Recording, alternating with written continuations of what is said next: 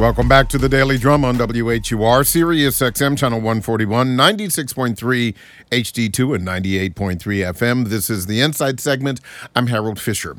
Eight days and counting. Tensions are rising, anxiety too, for federal government workers. If Congress doesn't pass a spending bill by September 30th, hundreds of thousands of federal government workers will be out of work. We've seen this before. The longest shutdown lasted 35 painful days, ending in January of 2019. Tonight, we're talking about the realities and the politics of the looming shutdown and the Congressional Black Caucus. My guest is Congressman Glenn Ivey from Maryland's 4th Congressional District. And you, the listener, if you have a comment or a question, give us a call. Lines are open at 202 319 7810. 202 319 7810. You can tweet me at H Fisher, WHUR, or find me on Instagram at Harold T.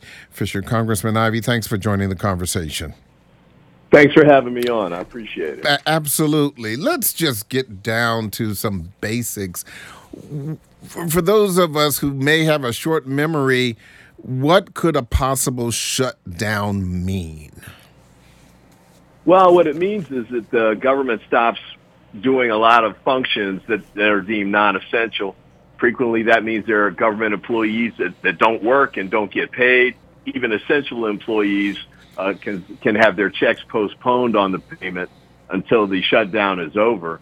And then there are issues like whether you're going to get your check from the government. I know there's some some checks for services uh, or uh, benefits that are that are mandatory income, but there are others that aren't, or they might be delayed. And then the other big issue, I think, for a lot of uh, contractors, if you're doing work for the government, you might have that payment uh, get delayed as well and the government's already a little late uh, sometimes with prompt payments to uh, some of their contractors. So there can be a huge challenge with respect to the initial payments that come.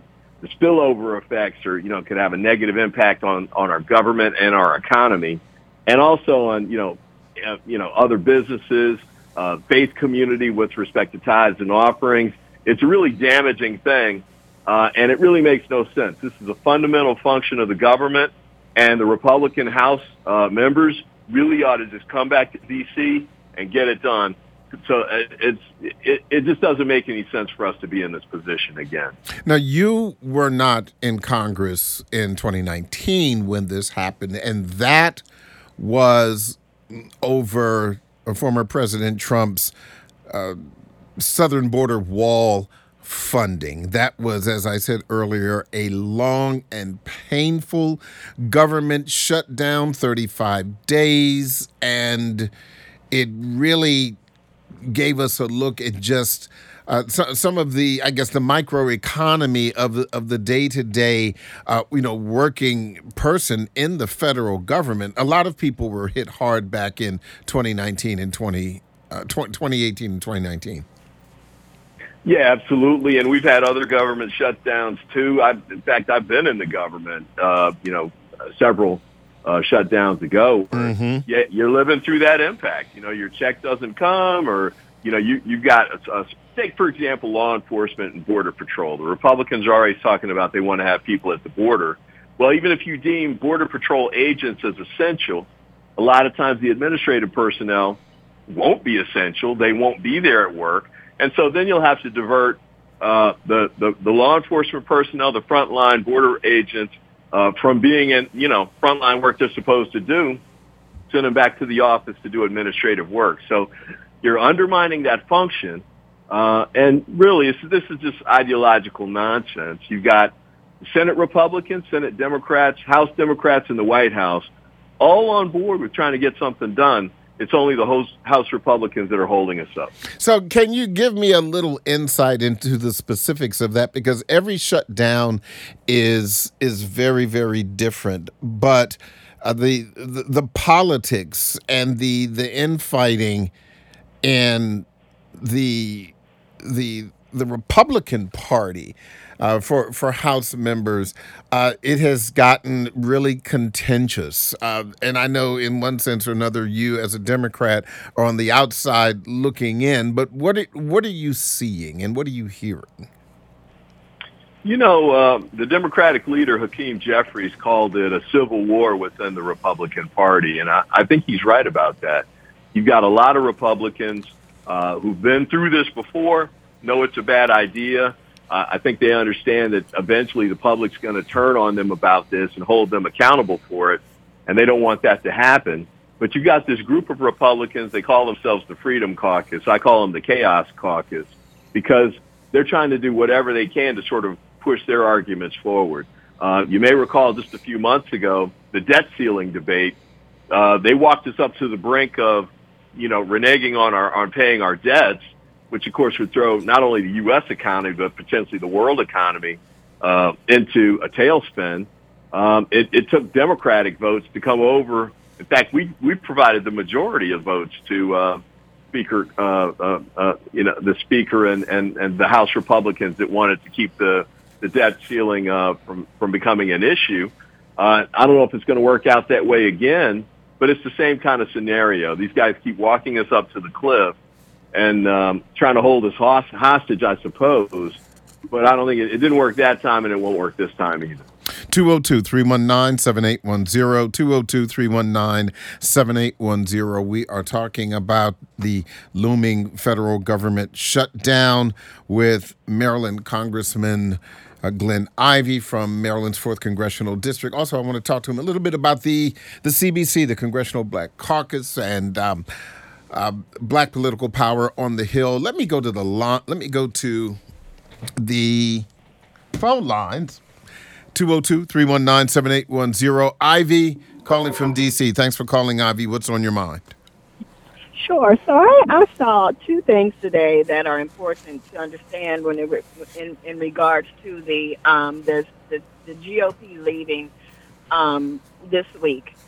There was a six hundred million dollar um, um, allocation to the Ukraine that was added to the defense bill.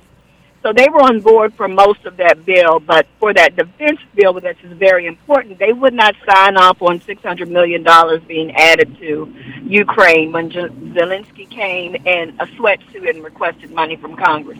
The second thing that I noticed about the bill and reading the legislation and voting uh, was the uh, contentious matter of um, illegal migrants being flown into the country, um, giving airline tickets um, to 43 cities throughout the United States. So with that, I think that the position of those um, um, those um, uh, Congress people that decided to uh, leave the bills on the table were fundamentally uh, substantiated based on the amount of money that has been allocated to foreign matters. Would Mr. Ivey like to comment on that? Uh, sure. Uh, absolutely. The the big fight for the House Republican caucus turns on uh, several things, and uh, but some of the funding is an issue that you you mentioned there. But the big one is they want across the board cuts of over eight percent for everything but non-defense fund uh, funding, um, and those are draconian cuts. So they'd be cutting, and, and actually they they haven't even decided how to how to uh, exempt certain uh, funding mechanisms that would be caught up in that. So they talk about protecting the border, but the 8% cuts that they talked about, they didn't exempt. So you'd end up cutting the Border Patrol agents' money by 8%. You'd end up cutting other services and, and uh, equipment and the thing for border security by 8%. Uh, and so they're talking about doing that, but, you know, they haven't really come through with it. And then the other piece is they want to have the wall built. Now, they want 900 miles of wall built. Cost of that is at least $20 million a mile. So, you know, you're talking about billions of dollars going to build a wall, but they haven't provided the funding for it, even in the Department of Homeland Security budget. So they're kind of talking out of both sides of their mouths. I, I know there's some issues that they've got with respect to other provisions in the bills that they talked about. But if you look at what the Senate Republicans and Democrats have figured out, they figured out how to reach a bipartisan agreement that deals with all of these issues, including some continued funding for Ukraine uh, and uh, disaster relief funding and get the bill done. The White House agrees with that. House Democrats have agreed with that as well. Only the House Republicans are fighting about it. So I hear what you're saying, but they're an outlier. Everybody else is on board with moving forward. Accept them. Ivy, thank you so much for your phone call. 202 319 7810. 202 319 7810. Christian calling from D.C. Thanks for calling, Christian. What's on your mind? Yes, hi. I would like to comment on the government shutdown that you mentioned. Sure. I, I, I, I have a concern about it because if if we if we have a if we have a government shutdown, how are how are people who work for the government going to feed their families? And and when I, and what I mean and when I say this, I mean if you if you remember the if you remember the government shutdown that we had before, which lasted 35 days, I don't think I don't think the Trump administration did a good job when we had that government shutdown. Well, let me let me see what the congressman uh, has to say about that. But and, and she's right. I think, as I said earlier, uh, Congressman Ivey, I think a lot of people were shocked that you know, we had people, you know, going to food pantries and the like, federal government workers, and and not all of them in the in the lower salary ranges. I think it, it gave us a a bird's eye view into the paycheck to paycheck uh, lifestyle that a lot of Americans have, whether they were federal government workers or, or not. And I think Christian is expressing concerns that a lot of people do. Yeah, I think that's right. I mean, I know there are a number of people who are, you know, they need to get paid so they can pay their rent every month. They need to get paid so they can buy food every month or gas or whatever uh, their their expenses are. There are also going to be some people who need to get paid because there are unexpected expenses they might have had this month, like potentially you know medical and healthcare costs, or the car broke down, or you know whatever it is. Uh, and then you've got folks who paycheck to paycheck piece with respect to paying for college tuition, for example, uh, which is hard to budget around for many families because college tuition is so expensive. So there's a lot of stuff out there, but the bottom line is these are people who are doing their jobs uh, or they've earned the benefits. The government has no excuse for, for not paying them on time. They've done their part. The government needs to do its part and pay them on time, whether it's for the benefits they've earned, whether it's for the work that they've done, or the contractual work that they've uh, done on done for the government as well. Yeah. We just need to, to, keep up our end of the deal. Christian, thank you so much uh, for your phone call. I did want to ask you about black political power on Capitol Hill. The Congressional Black Caucus, they're having their legislative conference this week. Uh, but I, I want to talk about, you know, Capitol Hill for a bit. There are uh, 58 members of the Congressional Black Caucus, including two non voting delegates. And for the first time in history, we've had a black minority leader. But uh, how would you characterize um, voting power um, wielded by the CBC on Capitol Hill. Are they in lockstep, as we have seen, you know, with other caucuses like the Freedom Caucus? What, what what's your take on that? Well, it's, it's, it's the issue for us right now is whether we're in the majority or in the minority. Mm-hmm. So last Congress, when we were in the majority and we had all of these leaders, uh, the chairman of committees and the like, uh, we were able to get an, an enormous amount done uh, on behalf of a variety of committees that made a difference. Uh, we got a lot of legislation done, whether it was, um, you know, the infrastructure bill that, that uh, created um, additional jobs for building roads and bridges and the like. We got the the, the manufacturing work, uh, you know, support done.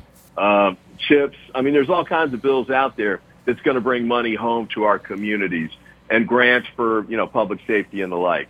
This year, by contrast, now that we're in the minority, yeah, we don't have the, we don't have the ability to move that legislation, and a lot of things that we weren't we were able to move through the House last year. We can't do it now because we don't control the agenda. We can't vote it out of committee. We can't take it to the floor, and we don't have the majority to vote it through. So, elections matter. They make a huge difference if we can win back the House, and I think we're very well positioned to do that, it'll all flip back to where it was two years ago. But that's we've got we've got to win the elections first. I know um, I'm going to lose you in a bit, but I, I, need to ask you real quick about the hearing earlier this week with the Attorney General Mer- uh, Merrick Garland. Um, I I was watching you, and even though you were just calling out a, a, a just a point of order with uh, Ohio Congressman Jim Jordan, were, were you ready to give him some Prince George's County smoke? I, I was, I, I was, I, I, thought you were going to get up, you know. you know, you, you, we we got to fight sometimes, you know, and, and the, the stuff that they're doing at these hearings is ridiculous because you know they're trying to push this impeachment issue. The, the speaker put it out there to try and like appease his right flank so he could get this government shutdown worked out.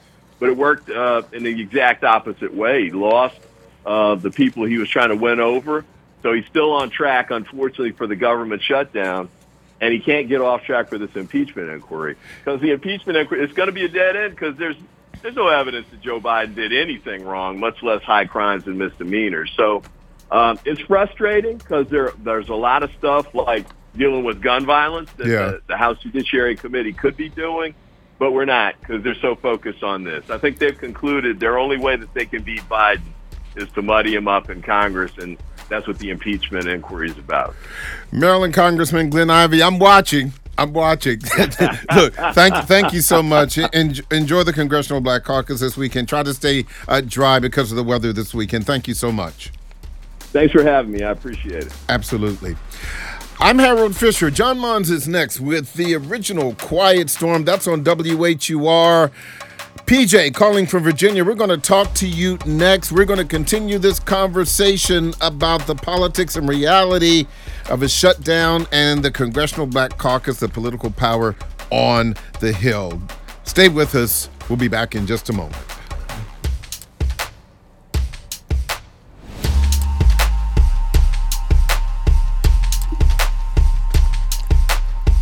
Welcome back to the Daily Drum on Sirius XM Channel 141. I'm Harold Fisher.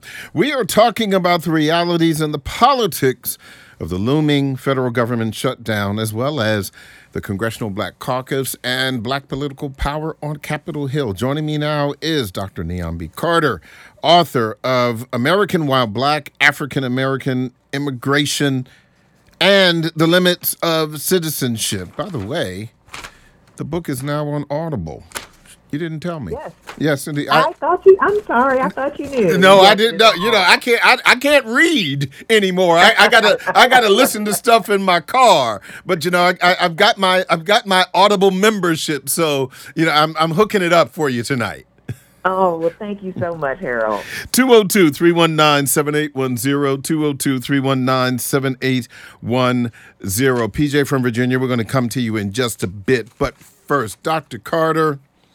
Um, you know, we we're looking at a a federal government shutdown in eight days unless something happens. I, I, spoke with Congressman Glenn Ivey from Maryland just a, a few moments ago about the realities of it. But you know, from your perspective, what are the political optics of this?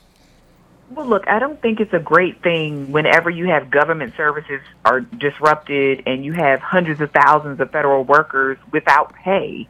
I mean, this is going to be catastrophic um, for those workers, especially the essential workers who still have to go to work without pay. So I think it just makes us look like um, almost like a banana republic, right? We're a nation that can't get it together. Not to mention what this means for us militarily, right? I mean, you will have um, hundreds of thousands of Pentagon employees who will be furloughed. I mean, federal law enforcement agents who will be furloughed. I mean, federal courts are going to have to scale back their activities, not to mention the number of our foreign allies and partners that could run out of money as well if we can't get this together. I mean, it touches every sector of our life national monuments, national parks, all the things that make this country work. Yeah, and and I think you know one of the the things that a lot of people don't understand, and Congressman Ivey made a really fine point. He said a lot of the unessential um, offices uh, will will shut down. But as we've seen in past shutdowns, the essential offices and and positions and workers like air traffic controllers you know those those are federal government jobs well you know airplanes are going to still fly and so those air traffic controllers in airports across the country, they will still have to work. And as we saw during the 2018 2019 shutdown, it, it's a terrible thing when you have to work and no paychecks are coming through. Absolutely. And when we think about the gravity of these positions, I don't know that we want a bunch of disgruntled air traffic controllers running around. Not to suggest that these people will be anything other than professional Right. and make sure people arrive to their destination safely. But when we think about the people that we need to care for, the people we need to take care of, those are some of those people. I think, especially as we're moving into holiday season, some of our children are coming home on fall breaks and things like that. Um, this is going to be really painful for lots of people. And we saw how Americans rallied the last shutdown. But it shouldn't be the case that people have to rely on side hustles and GoFundMe's and just, you know, the goodness of of companies, right? Because when you have to ask your mortgage company to hold your payment because you're on furlough, that doesn't make the interest stop. That No. just means you don't have to make a payment for those few months. This is really devastating um, for people financially, and not to mention students in college who have to think about disbursements for federal student aid and other things that may or may not come because of this this shutdown. Yeah. So I mean, it could be. I mean, it's really devastating, and I think it's it's it's slap in the face to those essential workers. Um, back to your point, to have to show up to work and not receive a paycheck. 202 319 7810. 202 319 7810. PJ calling from Virginia. Thanks for hanging on. PJ, what's on your mind? I just wanted to, if my husband probably would tell me that it's a crazy thought, but when we have a, the um, attempt of a shutdown of the government, why not add uh, uh, the Congress's paychecks in there too? If, the, if it's a shutdown and their funds are affected, then they might understand that there are people out there that live on the money that comes in and it's not a given. We have worked very hard to sustain the lives that we're in uh, uh, for the for the funds that we receive. That's it. Yeah. Have them figure it out. Thank you, PJ. Don't let your husband call you crazy. Uh, thank you so much. But PJ is very rational, right? Because the way that their pay is treated is not like other federal employees. So they will continue to draw a paycheck even though they have failed on their job. When you haven't reached a deal to fund the government, that is a failure. They are not doing what they're there to do. And the fact that they get paid, meanwhile, the people that clean those buildings, the people that protect them, are not drawing a paycheck, they should be ashamed of themselves. Yeah. Talk to me also about the, the I think this is the the the partisan reality of of politics on Capitol Hill right now. So let us say as Congressman Ivey just suggested this is a, an issue where you have the Freedom Caucus really kind of holding this up uh, no matter what caucus, no matter whether you're mid- you're a middle of the road Republican or whether you're far right or what what have you, but this is a Republican issue once again. Well, the last time this was a Republican issue. This was former President Trump's um, asking for money for the border wall. And so when you look at the the broader issue, we're coming into a a a uh, a, a voting year next year. Virginia, even locally, for example, their early voting started yesterday, and even though it's obviously not a presidential year, you know the the talk is presidential politics, national politics, definitely on the ballot. This does not look good. Uh, it doesn't make the Republicans look good. Absolutely, it doesn't. First of all, it makes McCarthy look feckless, quite frankly. I mean, if his leadership team can't pull together this caucus to pass a continuing resolution, which is kind of business as usual. When we're talking about keeping the government open, he's out of there, or should be out of there on his hoisted out on his petard. In terms of this Freedom Caucus, I mean, these people are holding us over the financial cliff yet again because of the chaotic politics that they know are not going to be winners. They're not going to make it through the Senate, the kind of hard line cuts that they want to see. They're not going to be signed by President Biden. So this is going to play over and over and over again because they keep abandoning the American people. I mean, the Republican majority is very thin, right? Um, I mean, the speaker is hanging on by a thread. Four votes, I think. Uh, exactly. Yeah. Exactly. So this is not someone. I mean, what it took 15 plus ballots to get him to be there um, as the speaker. So this is not going to look good for them. And if if Repu- if Democrats could get themselves together and on message, they should beat them over the head with this every chance they get throughout this election cycle. Because Republicans, again, you can't be moderate on this issue.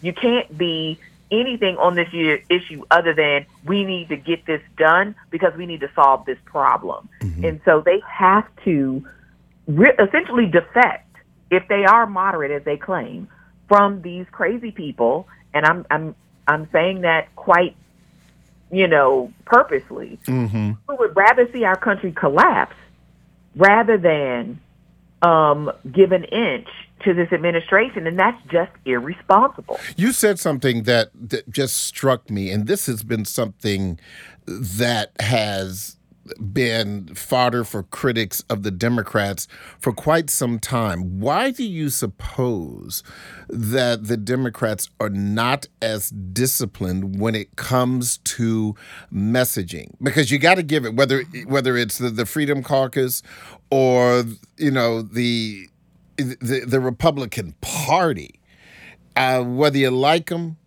or or not, the Republican Party has been exceptionally deft at be, st- being on message, staying on message, mm-hmm. talking point.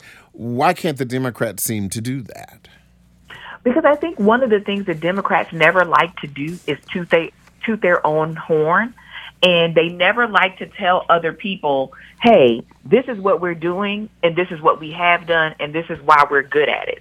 They don't do that. Republicans will look you in the face and tell you that the sky is red, even though that you can see it's blue, and will still say the sky is red and they will all get in lockstep.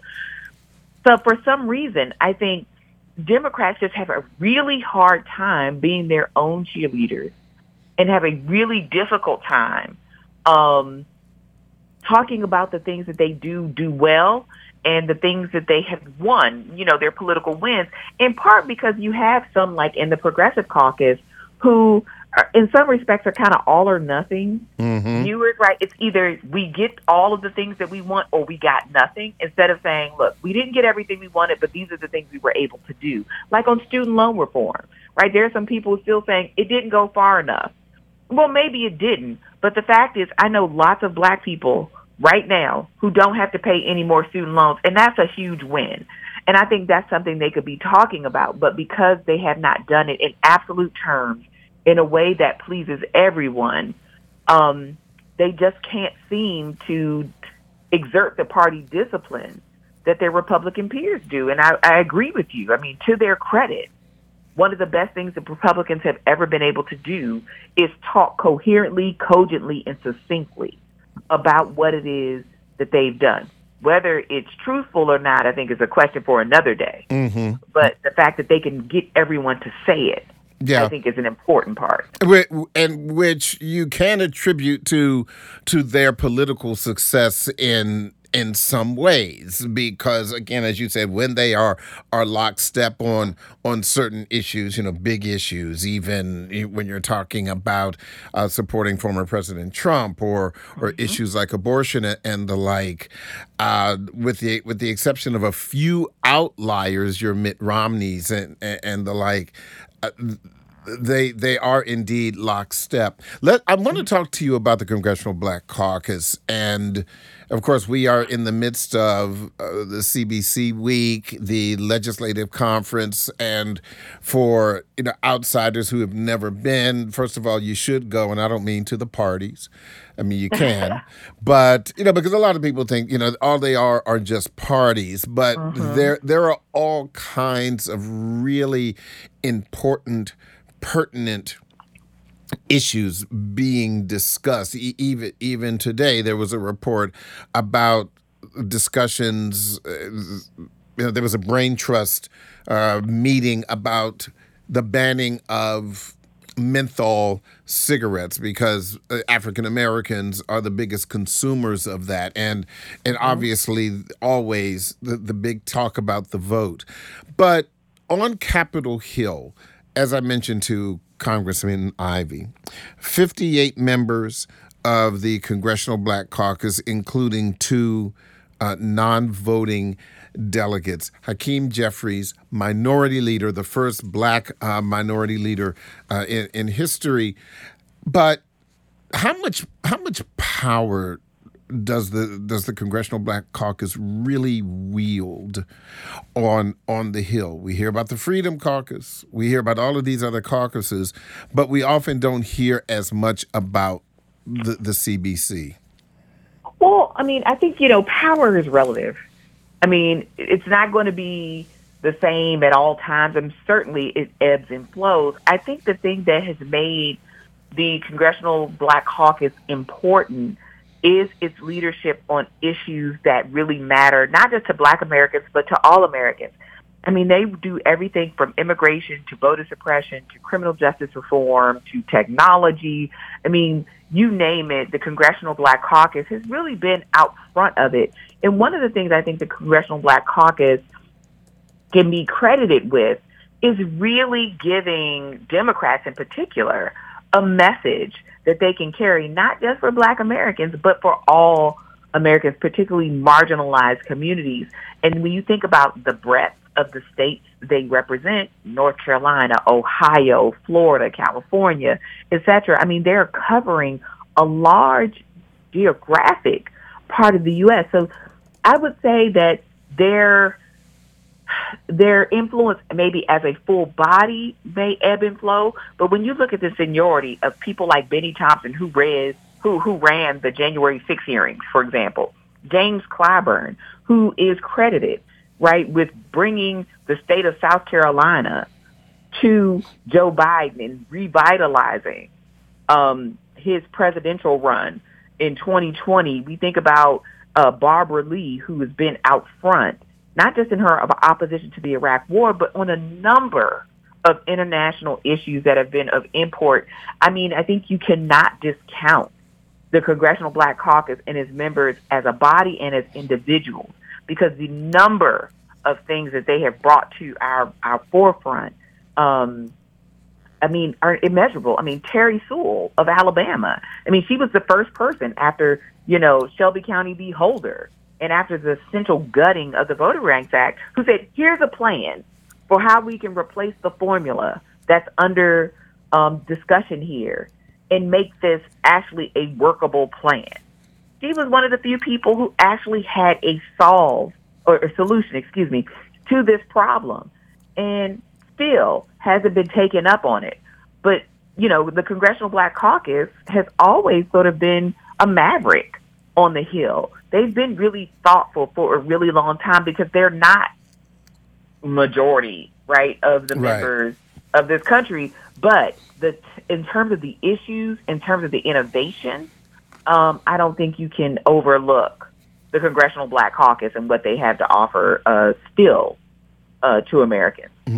the you know when we look at some of the other the the other issues uh, you you you mentioned the you know the gutting of uh, you know the Voting Rights Act and we talk about you know, for example, the George Floyd Justice and Policing Act, and and things like that. That obviously uh, the Congressional Black Caucus uh, supports, and you know, and without really getting down into the into the weeds, uh, but Congressman Ivey made an excellent point. He said elections matter.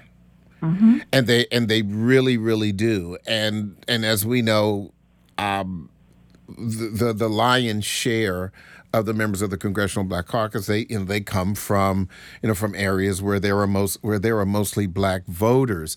You know how you know with the country seem to be torn asunder, so polarized, you know, right now, and you know, and you know, you're a black person, I'm a black person, you know, look, the you know the the vote, you know, voting rights, you know, criminal justice, you know, it's like you know that's that's that's common sense, but obviously there are parts of this country that do not see it as such. It, it from you know, from your political genius mind, you know, you have some black folks who are like, you know, I'm going to have to move to where my vote counts instead of mm-hmm. in, instead of in this part of the country where they feel their vote, right or wrong, is is wasted. Look, mm-hmm. I I argue if you got a good job and you can vote, stay where you are. But if you but if you move from you know from an area you want to mm-hmm. you want to move somewhere where you you know where there may be black more black representation. Does that defeat the point or did, did, you know is that a self-defeating action? I don't think so. Look people have a right especially black people to live where they feel safe yeah. where they feel comfortable where they feel that they are seen where they have the representation that they would like um, I understand the argument about moving to where your vote counts and wanting to be in places where you think you can really push the needle, right? If you live in D.C., for example, in your primary cycle, D.C. comes so far in the primary, it's like it doesn't even matter, right? Um, and it's sort of a foregone conclusion who D.C. may pick. But that doesn't mean that it's not important.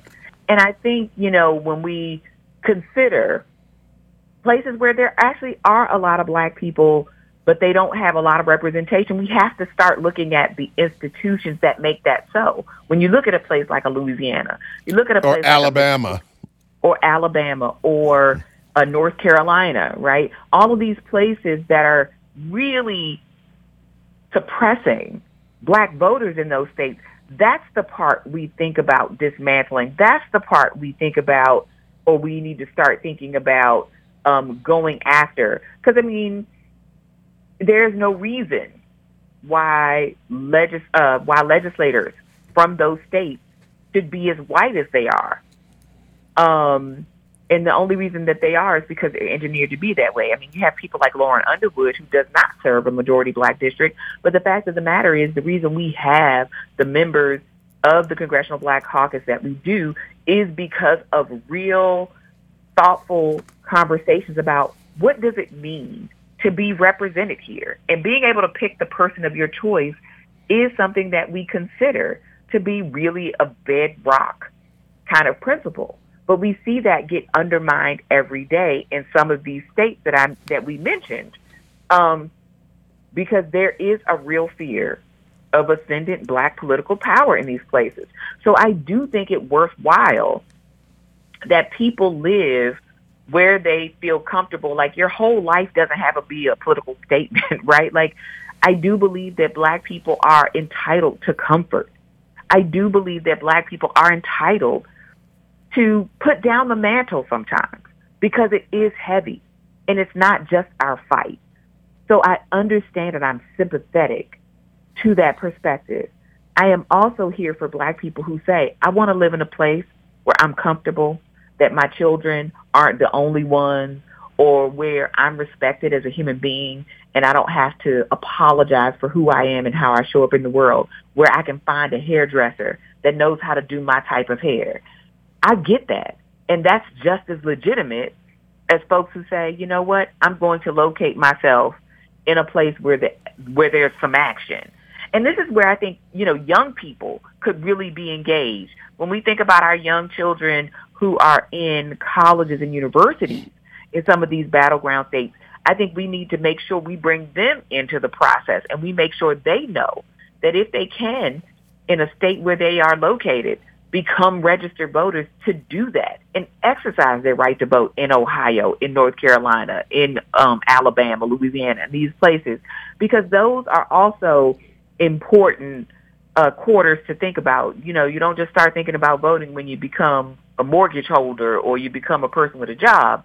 These are things we start thinking about or should start thinking about when we're 18, 19, 20. So let's engage those young people and give them the support that they need to do some of that in those places. Well, you know, you know, I was thinking, and and the reason that I shouted out, you know, Alabama, because as mm-hmm. you know better than I, the the big you know, nasty fight over creating a, a second majority black voting district in Alabama, and mm-hmm.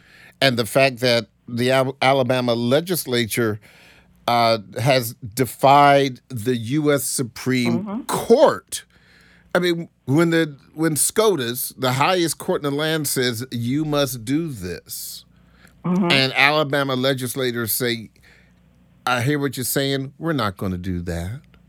Well, and, you know, and, and and and I, you know, and I and I and I think about if I live, if I still lived in Alabama as I did mm-hmm. during the during the nineteen uh, during the nineteen nineties, um, as a, a as a person who truly believes in the, the the power of the vote, I probably would, despite my discomfort, want to just stay so that mm-hmm. I could vote for uh, you know the the the next the the next state legislator who is going to follow the Supreme Court's rulings. Well, look, the truth is anybody that follows follows a Supreme Court ruling is doing so only because of a norm. Yes. It's not a rule. They have no enforcement authority. They can't make anybody anything, do anything. And so the fact that Alabama is defying the Supreme Court to discriminate expressly against black voters, yes, um, I think is is all the more galling. Um, and what they've essentially done is drawn a map where they pack most of the black voters in one district, even though black voters account for a quarter of the population of the state of Alabama. And if these districts were drawn more reasonably, right, there should be more than a singular black vote, uh, black legislator from that state. And what the Republicans have said, they are more wedded to discriminating against black voters than they are to honoring the spirit of the law and to honoring the norms that all of us abide by when we see a congressional decision. They have honored that congressional decision with the Dobbs decision to get rid of abortion.